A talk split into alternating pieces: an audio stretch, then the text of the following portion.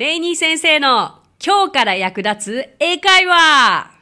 Hey, what's up? レイニーです。 Thanks for listening。 私はですね、イングリッシュパートナーズという教育からエンターテインメントまで英語に関わる面白いことなら何でもやってしまおうという女性だけのグループのリーダーをしています。そして3歳の娘のママでもあります。短い時間ではありますが楽しんでくださいね。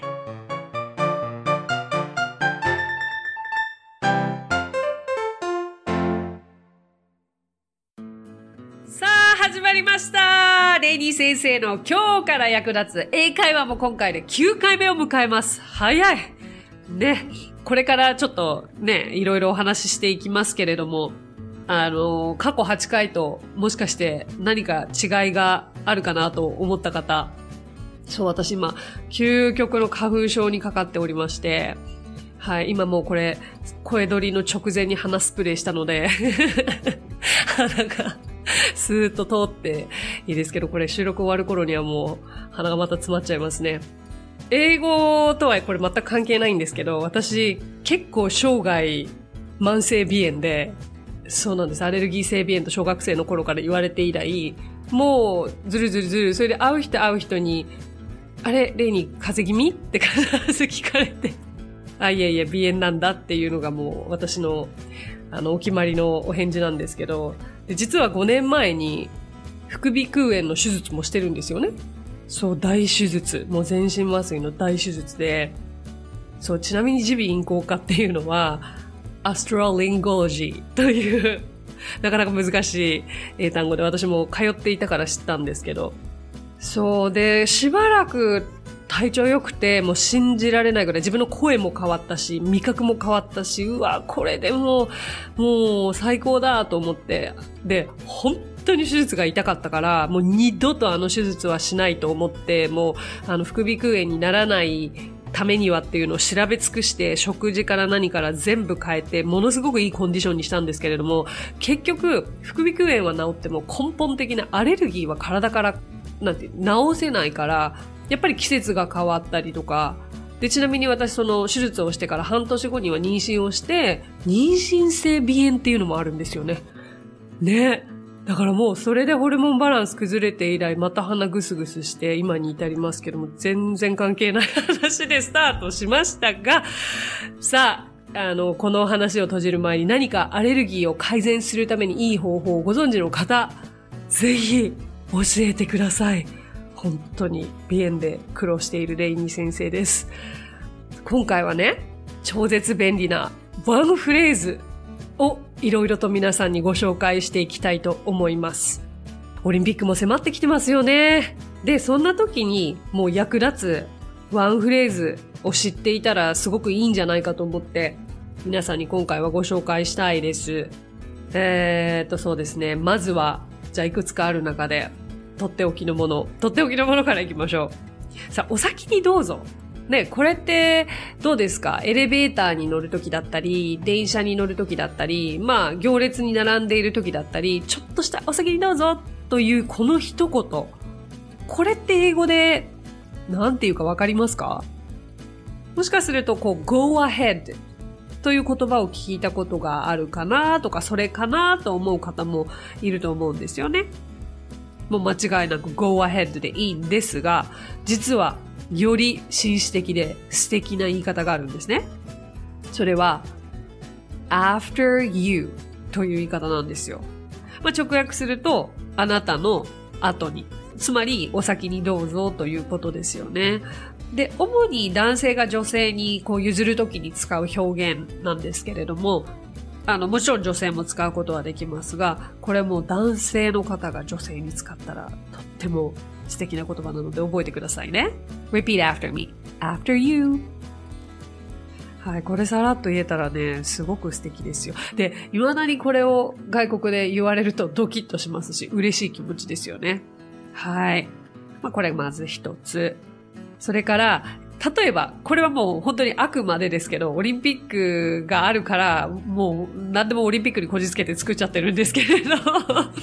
ね、オリンピック期間に海外の方がいらして、こう、例えば一緒に観戦したりとか、スポーツバーに行って、まあ、仲良くなることだってあるかもしれないじゃないですか。で、そんな時に気分良くなったら一杯ぐらいおごるよって言いたくなっちゃう時ありますかね。あるんじゃないですか会ってくださいコーヒー一杯でもビール一杯でも何でもいいんですけれど、おごりたい、おごるよって言いたいのにその一言が出てこないってなるとちょっと残念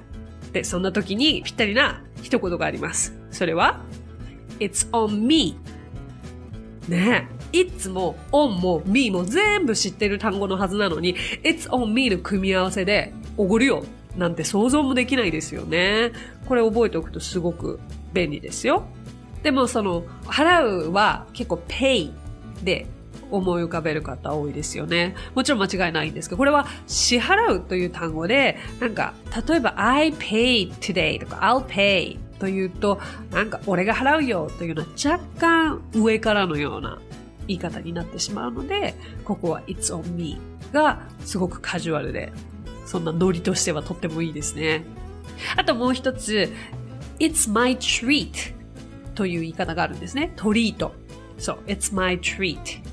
で、このトリート、treat は扱うという意味で習う単語なんですけれども、実はおごるという意味もあって、どうですか、この treat と聞いて最近よく耳にするのがハロウィンの時、トリックオアトリートって聞いたことあります？Trick or treat、 これはそのいたずらされたくなければお菓子をちょうだいという意味なんですけれども、この Trick or treat、 これもまあ直訳するといたずらかおごるかというようなニュアンスなんですよね。どうですか、結構ここまで役に立ってますかAfter you からの It's on me、 例えば本当にスポーツバーでドリンク買うときに列に並んでいて外国人がいて、お先にどうぞ After you と言ってから、あ、でもなんかちょっと気分良くなっちゃったから It's on me ってその前の人に何か言えたら、まあいい組み合わせですよね。今日レニー先生のこのレッスンで習ったことがそのまま活かせちゃうという感じですけれども、はい。では次行きましょう。で、次はこう別れ際の一言なんですよね。まあじゃああくまでこう知り合った方に After you が言えて It's on me が言えてじゃあいざさよならとまたねと言いたいとき、別れの一言は皆さん何を思い浮かべますかね。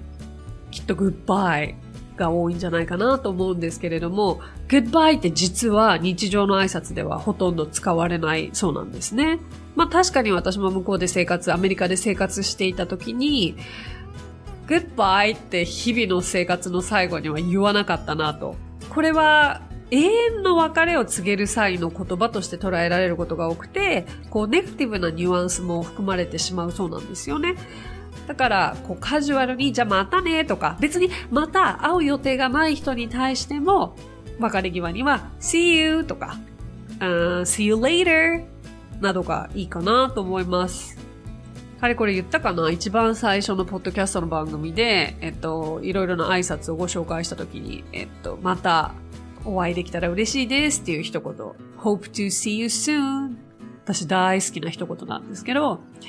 See you, hope to see you soon。 で、別にこの物理的に実際に会う会わないは本当に別としていいんですよ、英語ってで、日本人はと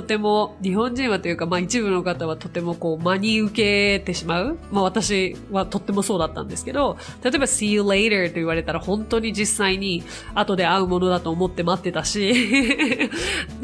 も see you later って later って後でって本当の意味での後でじゃないから、またねってことですよね。で、hope to see you soon もまたお会いできたらいいですねというニュアンスなので、別れ際にはとっても便利な一言ですよね。あとはよく生徒さんにもこう相槌でどう言えばいいんですかとか、そう何か聞かれた時に Yes とか No とか OK しか答えられないっていう悩みを言われて、でも確かにそうだなって、なんて一言言えばいいかわからない、私自身も英語を喋らなかった時わからなかったなと思って、で知っておくと便利なのが、本当にあ、わかりましたっていう時にはカジュアルに sure、 S-U-R-E の sure っていうのはとってもいいですよね。 OK とか Yes 以外に sure っていうのはすごくいい単語の一つで、あとこれ飲食店で働いている方必見。私自身飲食店店員の方に教えるときに、かしこまりましたは sure だとカジュアルすぎるので certainly という言葉を教えてますね。はい、だからもう何かと質問されたら certainly とお答えくださいとお伝えしていますそうで、もう超絶便利なフレーズっていうことで、もうあげればキリはないんですが、まあもう出会い頭の挨拶は What's up? 最近どう？ですよね。これ前やったと思いますけど、答え方としては Not much 特にないよと言いたければ Not much でいいし、あとお疲れっていう時にお疲れだけではないんですけど、そのお疲れ様っていう言葉がそもそも英語にはないんですよね。まあ場面によりますけれども、またねっていう時にも take care は使えるし、お疲れっていう時にも take care が使えるし、これも超絶便利な一言フレーズですよね。あとはマジでとか、ありえない、信じられない、これは相槌の時には no way っていう一言も言えます。そう、なんとかなんとかなんとかって聞かれた時におうとかうふんとか本当に答え方がわからない時ってこのぐらいしか言えないんですよね。でもそういう時に一言でも oh no way really wow 言えるようになると、ちょっと会話が弾んでる感出てきますね。あとなんかちょっとこう気分が乗ってきて英語が実際私も話せなかったけれど、何かこう相手を楽しませたいっていう気分になる時があるんですよ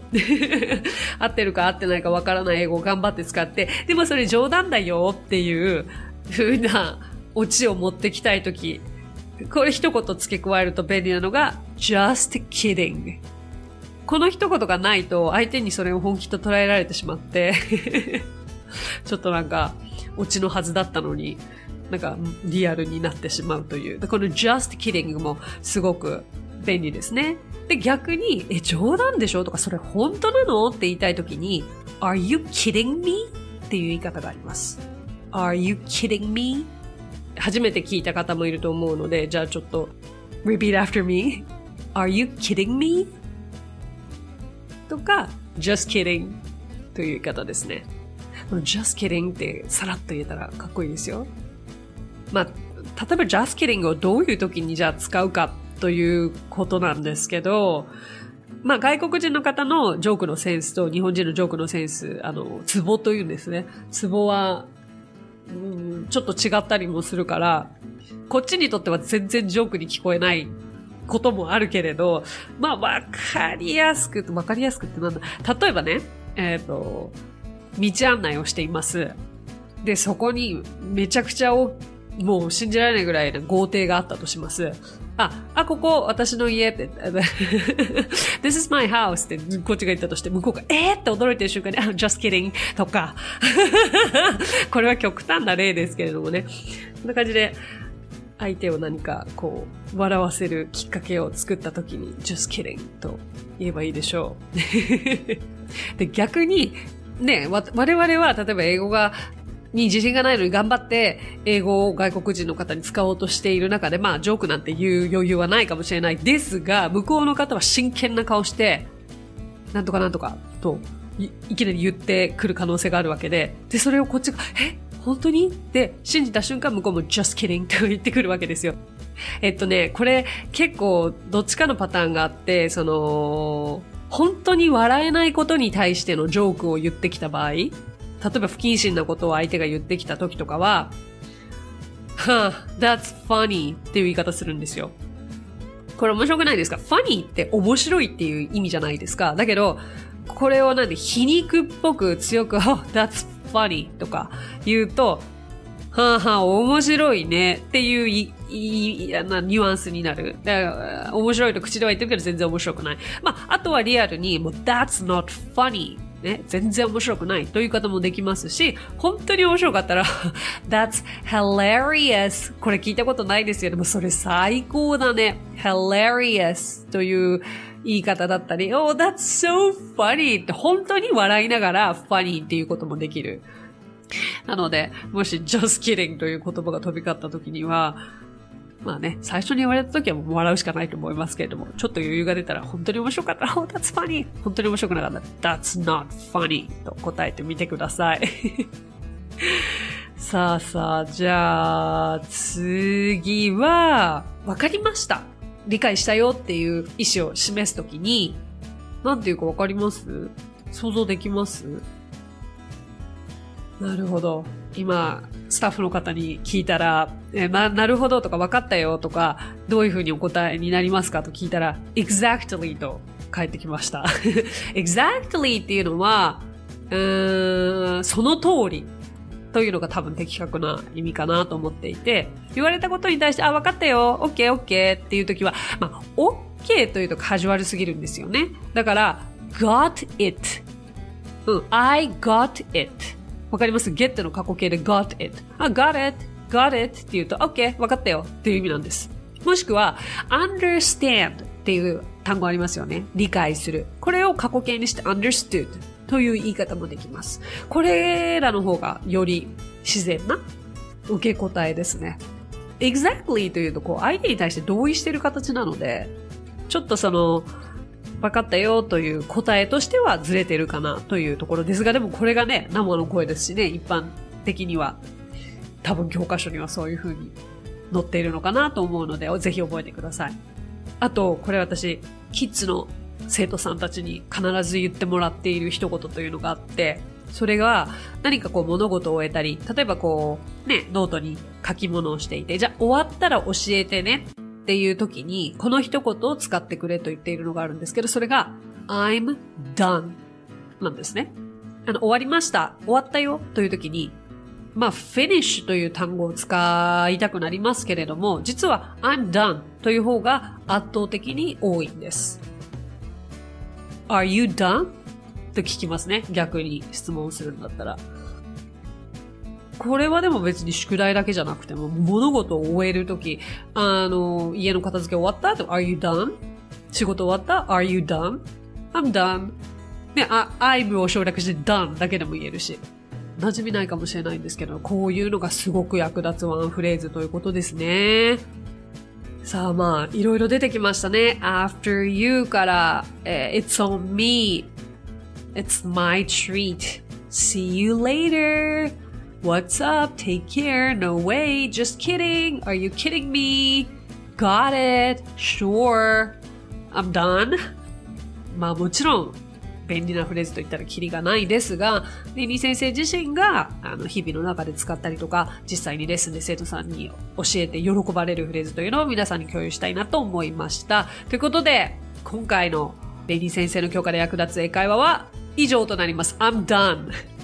こんな感じで使います。So that's it. Thanks for listening. また来週ですね。So see you って言うんですか？こういう時。Talk to you soon. Bye.